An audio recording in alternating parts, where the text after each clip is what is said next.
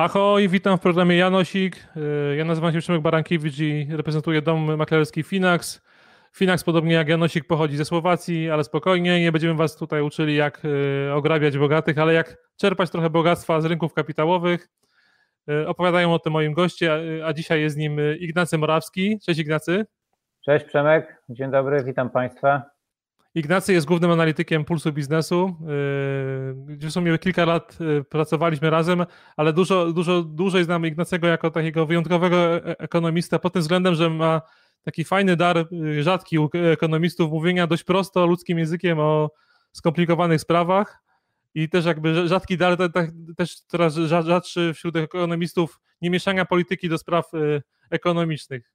Zgadza się Ignacy? Potwierdzasz?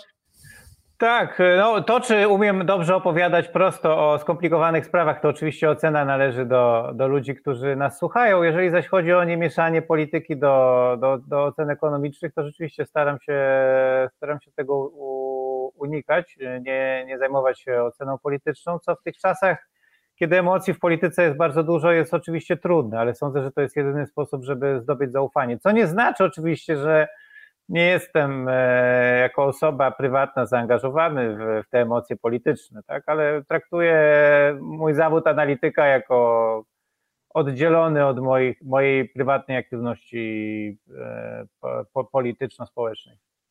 No i słusznie. A jak sobie radzisz tej pandemii? Lepiej czy gorzej niż polska gospodarka?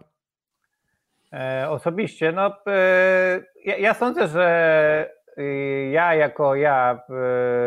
radzę sobie pewnie lepiej niż średnia, ze względu na fakt, że średnią zaniżają oczywiście wszyscy ludzie, którzy pracują w najbardziej wrażliwych branżach, jak restauracyjna, hotelarska, rozrywkowa, kulturowa. Wydaje mi się, że dużo osób w Polsce przechodzi naprawdę bardzo trudny rok. My pracujemy, ja i ty, w usługach, które oczywiście zostały dotknięte przez kryzys, ale nie zostały przez ten kryzys zamrożone całkowicie, więc sądzę, że dość oczywiste jest, że tacy ludzie jak ja są pewnie powyżej średniej, jeżeli chodzi o reakcję na kryzys. Natomiast jednocześnie ta pandemia jest trudna. No, dla mnie na przykład praca w domu nie jest czymś, o czym marzyłem. Wolę pracować z biura, wolę oddzielić dom od biura. Nie wiem jak ty, ale dla mnie to przenikanie się życia rodzinnego i pracowego jest na długą metę bardzo trudne.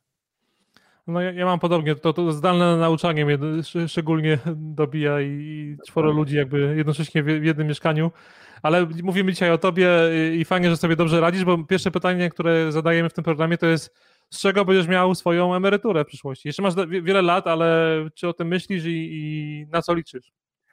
Oczywiście, że myślę o tym i myślę o tym w ten sposób. Po pierwsze, zakładam, że bezpieczeństwo finansowe czy socjalne będzie zapewniała emerytura państwowa, czy też publiczna. Ja nie zgadzam się na pewno z tymi głosami, które mówią, że nasz system emerytalny jest bankrutem i nie będzie mógł zapewnić bezpieczeństwa socjalnego. Czyli takie minimum konieczne do tego, żeby żyć, to będzie emerytura państwowa. Później oczywiście są prywatne oszczędności. Natomiast dla mnie też istotny w myśleniu o emeryturze jest fakt, że jako osoba wykonująca pracę umysłową będę zapewne chciał być długo aktywny zawodowo. Podejrzewam, że przejście na emeryturę w moim przypadku, jeżeli będzie mi dane w zdrowiu dożyć tego wieku, nie odbędzie się w momencie osiągnięcia wieku emerytalnego. Myślę, że ta praca będzie trwała dużo dłużej. I podejrzewam, że dotyczy to wielu osób, które wykonują pracę umysłową. Natomiast w przypadku osób, które wykonują pracę fizyczną, zrozumiałe jest dla mnie, że po osiągnięciu pewnego wieku osiągają one już pewien stopień wydajności, który jest trudny do utrzymania, że przełożenie pracy na zdrowie jest większe. Dlatego w przypadku tych osób jasne jest dla mnie, że powinny one mieć możliwość i prawo korzystania z emerytur publicznych wcześniej. No to rozumiem ZUS, ale co oprócz ZUS? Czy coś oprócz ZUS? No oprócz ZUS praca, to co powiedziałem, czyli ja podejrzewam, że ja będę po prostu się utrzymywał długo z pracy, natomiast ponad to, no to oczywiście oszczędności prywatne. Moje założenie, taki mój punkt referencyjny to jest 10% odkładanego dochodu. Jeżeli udaje się odkładać więcej, to dobrze, jeżeli mniej, to źle. Przy czym to 10% naturalnie jest przeznaczone nie tylko na emeryturę, ale też na ewentualne kształcenie dzieci w przyszłości, więc może się rozłożyć na różne cele. Natomiast generalnie wydaje mi się, że 10% no to jest taki punkt referencyjny, wobec którego powinniśmy się ustawiać i oceniać, czy oszczędzamy wystarczająco, czy nie. I to 10% dochodu do dyspozycji, tak? Czyli po odjęciu podatków, jakichś takich podstawowych opłat, tak? Które ponosimy w życiu, nie wiem, prąd, media, mieszkanie. To w czym tą kubkę, która tam się powoli zbiera, te 10% co miesiąc lokujesz? No, ja generalnie jestem osobą dość konserwatywnie nastawioną do inwestowania, z dużą preferencją dla bezpieczeństwa. I myślę, jak tak patrzę trochę na wstecz na moje życie, że ta preferencja dla bezpieczeństwa wzrosła, ponieważ bardzo dużo obserwowałem historii ludzi, którzy tracili pieniądze na oszczędzaniu. I właściwie notorycznie zdarza mi się spotkać kogoś, kto mówi, że ulokował pieniądze w jakichś funduszach 15 czy 20 lat temu i dziś ma niewiele mniej lub niewiele więcej lub nawet mniej. Więc jednocześnie uważam, że drastyczne wzbogacenie się na oszczędzaniu jest mało prawdopodobne, więc ja w ogóle dużą wagę przywiązuję do bezpieczeństwa i dlatego dużą wagę w moim portfelu mają obligacje, też obligacje skarbowe. Mój portfel dzieli się na obligacje skarbowe i akcje, w skrócie. Dlaczego obligacje skarbowe? Sądzę, że obligacje skarbowe w Polsce są wciąż dość atrakcyjnie oprocentowane. Uważam, że państwo wręcz dotuje oszczędzających. Mówię o obligacjach detalicznych. To jest temat mało popularny w dyskusjach o inwestowaniu. Sektor finansowy nie lubi tych obligacji detalicznych, ponieważ one wysysają kapitał z funduszy czy z firm finansowych, ale te obligacje skarbowe na przykład na 10 lat można kupić na inflacja plus 1%, tak? Czyli realna stopa procentowa inwestowania w obligacje skarbowe to jest 1%. No i teraz zastanówmy się, czy możemy realną stopę procentową na poziomie 1% gdzieś osiągnąć. Na rynkach bezpiecznych aktywów, no bo ja nie mówię na rynkach ryzykownych aktywów, jak akcje, do tego jeszcze dojdę. Ale sądzę, że przez długi czas realna stopa procentowa nie osiągnie 1%. Ja nie mówię przejściowo, tak? Może być taki rok, kiedy inflacja będzie niższa od nominalnej stopy procentowej w kraju o 1 punkt procentowy, ale w długim okresie sądzę, że te garby zadłużenia, które powstały na świecie i zadłużenia publicznego i prywatnego, będą wymagały utrzymywania realnych stóp procentowych nisko przez długi czas, tak? Bo przypomnę, czym jest realna stopa procentowa. To jest stopa nominalna, czyli oprocentowanie tego instrumentu, który mamy, czy to lokata, czy obligacja, minus inflacja. No więc kiedy realne stopy procentowe są bardzo niskie, to jest taki sposób na oddłużenie gospodarki, bo wtedy dłużnicy płacą mniej, mają mniejsze obciążenie finansowe i powoli się oddłużają w relacji do swoich dochodów. No więc ja sądzę, że realne stopy procentowe mogą być niskie na świecie długo i dlatego dla mnie instrument, który daje gwarantowaną niemalże realną stopę procentową na poziomie 1% jest bardzo atrakcyjny. No ale naturalnie nie można trzymać bardzo dużej części swojego kapitału tylko w obligacjach skarbowych, bo to jest trochę mało. No więc drugą część portfela mojego stanowią akcje I teraz te akcje dzielę na dwie części. Z jednej strony mam jakiś portfel akcyjny, który nazwałbym portfelem pasywnym. Nie jest to pasywny fundusz może, ale jest to zbiór akcji, które selekcjonuję raz na jakiś czas w oparciu o rekomendacje eksperckie. i trzymam te akcje, nie przejmując się specjalnie, czy one są 10% do tyłu, czy 10% do przodu. Dopóki widzę, że nie dzieje się tam strukturalnie coś strasznego, to wierzę, że w długim okresie są to solidne, prywatne spółki, które pozwolą osiągnąć dodatnią stopę zwrotu. Natomiast część portfela akcyjnego mam w takim portfelu, w którym trochę bardziej aktywnie inwestuję. Widzę, że coś się ciekawego dzieje w gospodarce, to staram się, czy też sam mam jakiś sygnał z jakiejś branży podczas wykonywania analiz, to staram się w jakiś sposób bardziej aktywnie ulokować te pieniądze. Natomiast nie traktuję tego jako filar inwestowania, tak? Raczej jako taki sposób ewentualnie podbicia, po pierwsze sposób podbicia stopy zwrotu, a po drugie też jako taki trening może analityczny, tak? Na ile moja ocena dotycząca kondycji poszczególnych branż jest słuszna, na ile nie. Mogę łatwiej to później zweryfikować. A to lokalne czy globalne bardziej są te akcje, te inwestycje akcyjne? Przyznam, że głównie lokalne, aczkolwiek sądzę, że warto większą część trzymać na świecie. Ja myślę, jak patrzę na przykład na mój portfel tego, co mam, jeżeli chodzi o aktywa finansowe, to sądzę, że dokonałbym w tym 2 zmian i myślę, że do tego będę zmierzał pewnie w najbliższych może miesiącach czy latach. Po pierwsze, w większości ten portfel jest portfelem krajowym. To wynika z faktu, to jest takie powszechne zjawisko w ekonomii nazywane home bias, czyli taki przechył domowy, nie wiem jak to dokładnie przetłumaczyć. Ludzie inwestują zwykle na rodzimych rynkach ze względu na fakt, że łatwiej im zdobyć informacje na temat tych rynków. Zawsze o PKN Orlen człowiek przeczyta więcej niż o BP, prawda? Taki przykład. Natomiast sądzę, że te rynki globalne mają ogromną zaletę w postaci tego, że są dużo bardziej płynne i dużo lepiej selekcjonują atrakcyjne spółki. Więc wydaje mi się, że warto być na globalnych rynkach i moim zdaniem, jak patrzę na przykład na mój portfel, to taki jeden z moich celów na najbliższy czas jest, żeby przesunąć to bardziej w kierunku świata. I drugi cel jest taki, żeby ewentualnie zwiększyć też może rolę nieruchomości. Wydaje mi się, że nieruchomości to jest ciekawe aktywo inwestycyjne. Na razie nie mam jakichś szczególnych inwestycji w tej dziedzinie, ale chętnie w przyszłości bym coś w tym kierunku zrobił.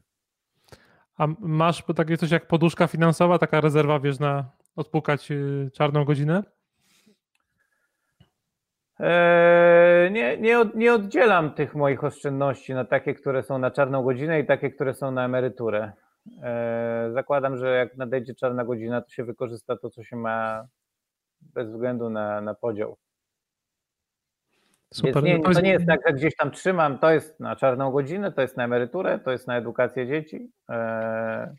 Chociaż a propos edukacji dzieci, to jest ciekawe, ale wydaje mi się, że to też nie do wszystkich jeszcze dotarło w Polsce, jak atrakcyjnie oprocentowane są obligacje przeznaczone dla beneficjentów 500+. Tam można otrzymać naprawdę, tak jak normalna obligacja skarbowa, na przykład 10-letnia daje inflacja plus 1%, plus 1 punkt procentowy, tak obligacja rodzinna przeznaczona dla beneficjentów 500+, daje inflacja plus prawie 2 punkty, chyba 1,75.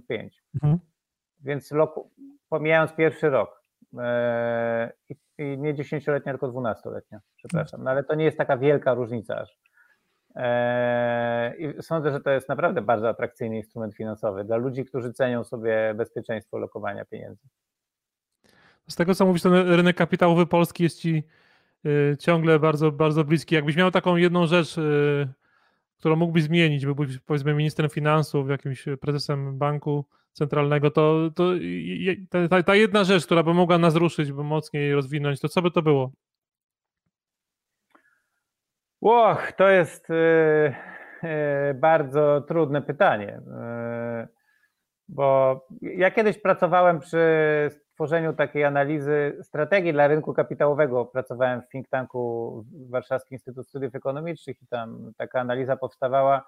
Ja nie byłem jej głównym autorem, ale też przy niej pracowałem i pamiętam, że identyfikacja wyzwań związanych z rozwojem rynku kapitałowego to była długa praca nad bardzo długą listą punktów różnych. Więc i trudno mi byłoby wymienić najważniejszy punkt, bo tam są i regulacje, i nadzór nad rynkiem, większa przejrzystość, unikanie,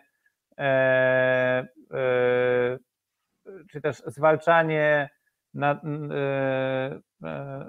można powiedzieć, może nie tyle oszustw, co powszechnego naruszania interesów akcjonariuszy mniejszościowych i przez spółki Skarbu Państwa, i przez spółki prywatne. Więc tych rekomendacji było bardzo dużo. Zresztą polecam każdemu tą analizę. Przypomnę, to był Warszawski Instytut Studiów Ekonomicznych. Ja już tam nie pracuję, ale można ją znaleźć. Strategia dla polskiego rynku kapitałowego. Natomiast jedna rzecz, ja myślę, że gdyby płynność rynku była dużo wyższa, to byłoby lepiej. To znaczy, ja sądzę, że płynność rynku jest czymś bardzo ważnym i czasami niedocenianym. Płynność sprawia, że ludzie, którzy inwestują w ryzykowne przedsięwzięcia, tworzą firmy, inwestują w innowacje, mają taką pewność albo mogą mieć pewność, że będą mogli upłynnić swoją inwestycję w przyszłości. Tak? Ludzie często po to inwestują w innowacyjne przedsięwzięcia, żeby na tym zarobić, żeby to sprzedać potem. Więc na płynnym rynku jest po prostu łatwiej sprzedać swoje firmy, część swoich firm i to podnosi bodźce do inwestowania w gospodarce. I robiliśmy kiedyś taką analizę na temat tego, jak rynek kapitałowy wpływa na wzrost gospodarczy, na innowacyjność. I co ciekawe, najważniejszym czynnikiem, najważniejszym wskaźnikiem związanym z rozwojem rynku była płynność, a nie wielkość rynku.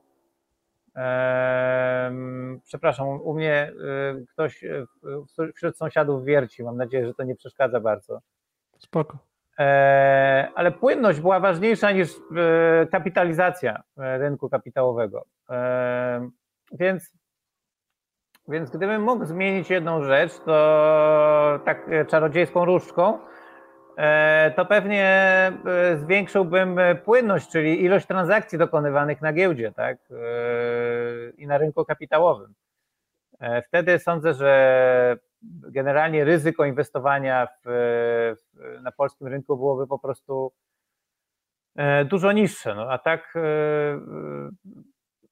a tak to mamy taki rynek, na którym jest trochę spółek atrakcyjnych i płynnych, ale jest tak naprawdę bardzo dużo spółek, które są na tyle mało płynne, że ciężko właściwie w nie czasami coś zainwestować.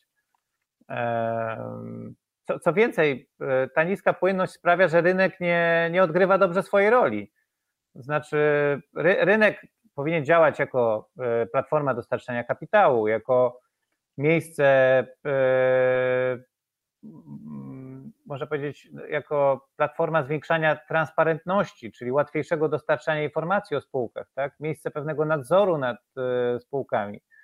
Przy niskiej płynności, kiedy spółki sobie są na tym rynku, ale tak naprawdę mało kto handluje ich akcjami, te warunki nie są spełnione. No, ani te spółki nie mają dobrego dostępu do kapitału, ani transparentność tych spółek nie jest wysoka, ani rynek nie pełni takiej funkcji nadzoru nad jakością tych spółek. Więc wydaje mi się, że płynność jest czymś, czego chyba najbardziej tutaj nam w Polsce na rynku brakuje. Okej, czyli powiedziałeś o błędach rynku. Powiedz teraz, jakbyś miał jakiś swój jeden błąd inwestycyjny, który tam gdzieś miałeś, masz za sobą. Wiadomo, że fajnie się uczyć na błędach, więc nie wiem, czy popełniasz takie błędy, ale gdybyś mógł wskazać jakiś jeden. Tych błędów była masa oczywiście. I sądzę, że ja bym powiedział typ błędu. Błąd inwestycyjny u mnie, takie mam wrażenie, pojawia się zwykle wtedy, kiedy nadmiernie ufam swojej intuicji, a nie pewnemu procesowi decyzyjnemu, który powinien być rygorystyczny. Sądzę, że intuicja nie jest dobrym doradcą. Mówiąc w praktyce, Sądzę, że zasada inwestycyjna, jakaś reguła inwestycyjna, którą podążamy, sprawdza się generalnie lepiej niż coś, co po angielsku nazywa się gut feeling, taki właśnie intuicyjny jakiś błysk. Zresztą, nie wiem, mam na przykład stworzyłem sobie taki algorytm do oceny skuteczności rekomendacji domu maklerskiego, z którego usług korzystam, tak? I patrzę tam, jak mniej więcej statystycznie rzecz biorąc te rekomendacje były skuteczne, na ile nie, i staram się wykorzystać ten algorytm do podejmowania decyzji w tym obszarze portfela, o którym mówiłem, który jest bardziej aktywny, tak? To jest taki w pewnym sensie moja reguła decyzyjna. Natomiast często zdarzało się tak, że wyczytałem jakąś informację gdzieś w gazecie czy w portalu internetowym o jakiejś spółce i myślę, o, to ciekawe, warto kupić. Mam takie przeczucie, że z tego może być coś ciekawego. I zdarzyło się parę razy, że tego typu decyzja kończyła się nieprzyjemnie. Więc sądzę, że reguła decyzyjna jest zawsze ważniejsza niż ta intuicja. I co ciekawe, to właściwie sądzę, że to się sprawdza w bardzo wielu dziedzinach życia, że pewne schematy decyzyjne działają lepiej niż intuicja. Słuchaj, dużo książek za tobą widać. Jakbyś miał taką jedną wskazać książkę, z której można by się coś fajnego nauczyć, przydatnego do inwestowania szczególnie, to co by to było? Znów bardzo trudne pytanie, tym bardziej, że dla mnie, ja staram się czytać książki, które nie tyle są jakimś podręcznikiem wiedzy, co są inspiracją do myślenia, trochę trenują umysł. Sądzę, że dobry analityk na przykład powinien czytać równie dużo literatury pięknej, co literatury fachowej, tak? Literatury, która pozwala ćwiczyć umysł. Ćwiczyć zdolność łączenia nieoczywistych faktów, wymyślania pewnych schematów i konstrukcji, które nie przychodzą na pierwszy rzut oka do głowy. Więc czytanie w ogóle uważam jest czymś dla mózgu, czym bieganie dla mięśni. Natomiast gdybym miał wymienić książki konkretne, takie związane z rynkiem, to myślę, że bardzo ciekawym autorem jest Michael Lewis, którego mam dwie książki. Może je pokażę, jeżeli mamy chwilę. Mhm.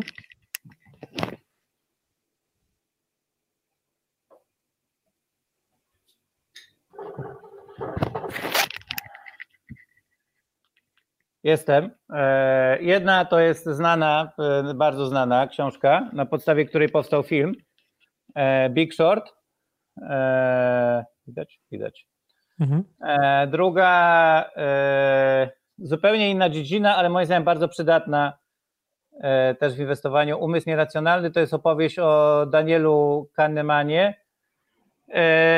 i Amosie Tverskim, dwóch psychologach zajmujących się tym, jak ludzie podejmują decyzje. Jeżeli chodzi o Big Short, to moim zdaniem, ja myślę, że większość ludzi obecnych na rynku zna tę historię albo z książki, albo z filmu. Pewnie więcej osób z filmu. Moim zdaniem to jest bardzo ciekawa opowieść właściwie nie tylko o inwestowaniu, ale też o inwestowaniu na rynku, ale to jest dużo szerszy, wydaje mi się, tutaj kontekst i wymiar. To jest opowieść o tym, że podejmowanie decyzji wbrew tłumowi, wbrew temu, co jest popularne, wbrew temu, gdzie podążają wszyscy, jest na tyle trudne, jest tak bardzo trudne, że zdolni do tego są tylko ludzie trochę szaleni, trochę dziwni, inni, jak to się mówi, friki. Jest to trochę książka o tym, jak trudno jest podążać wbrew tłumowi. I jednocześnie, że podążanie za tłumem niesie często negatywne konsekwencje.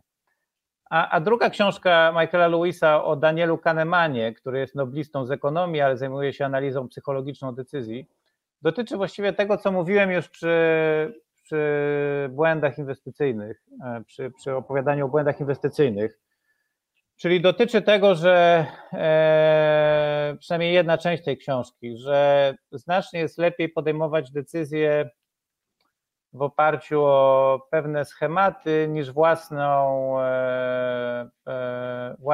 wiedzę czy intuicję. Oni podają tam na przykład historię lekarzy i tego, jak lekarze oceniają wyniki badań pacjentów i pokazują, że pewne reguły decyzyjne sprawdzają się znacznie lepiej niż takie przeczucie lekarza, nawet jeżeli ten lekarz jest ekspertem. Reguły decyzyjne, czyli powiedzmy, nie wiem, mamy wynik tomografii komputerowej i mamy checklistę, co na tej tomografii powinno być, a czego nie powinno być i jakie punkty tego obrazu wiążą się z jakim schorzeniem, to tego typu analiza będzie często skuteczniejsza niż taki gut feeling lekarza, który spojrzy i na miękko oceni, co się dzieje. Dlaczego? Dlatego, bo oceny intuicyjne to jest właściwie cała historia Daniela Kahnemana i esencja jego badań, że intuicja człowieka zwodzi, ponieważ człowiek podąża za pewnymi schematami psychologicznymi, które mają sens ewolucyjny, ale wprowadzają go często w błąd. No więc to są takie książki. Wiesz, ja nie mam takich książek typu jak zarobić tam milion na giełdzie i w ogóle uważam, że czy na przykład jakie są zasady superinwestowania, tak?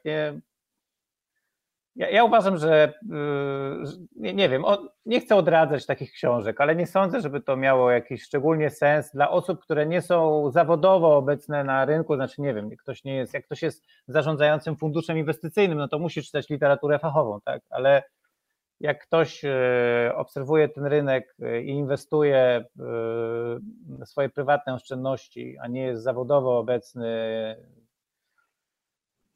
to sądzę, że ważniejsza jest pewna zdolność oceny zróżnicowanych informacji pochodzących z rozproszonych źródeł i zdolność łączenia kropek, które pozornie nie są ze sobą powiązane, niż wiedza o jakichś tam 10, 15 czy 20 zasadach, które rzekomo prowadzą do zasadach inwestycyjnych, które rzekomo prowadzą do bogactwa.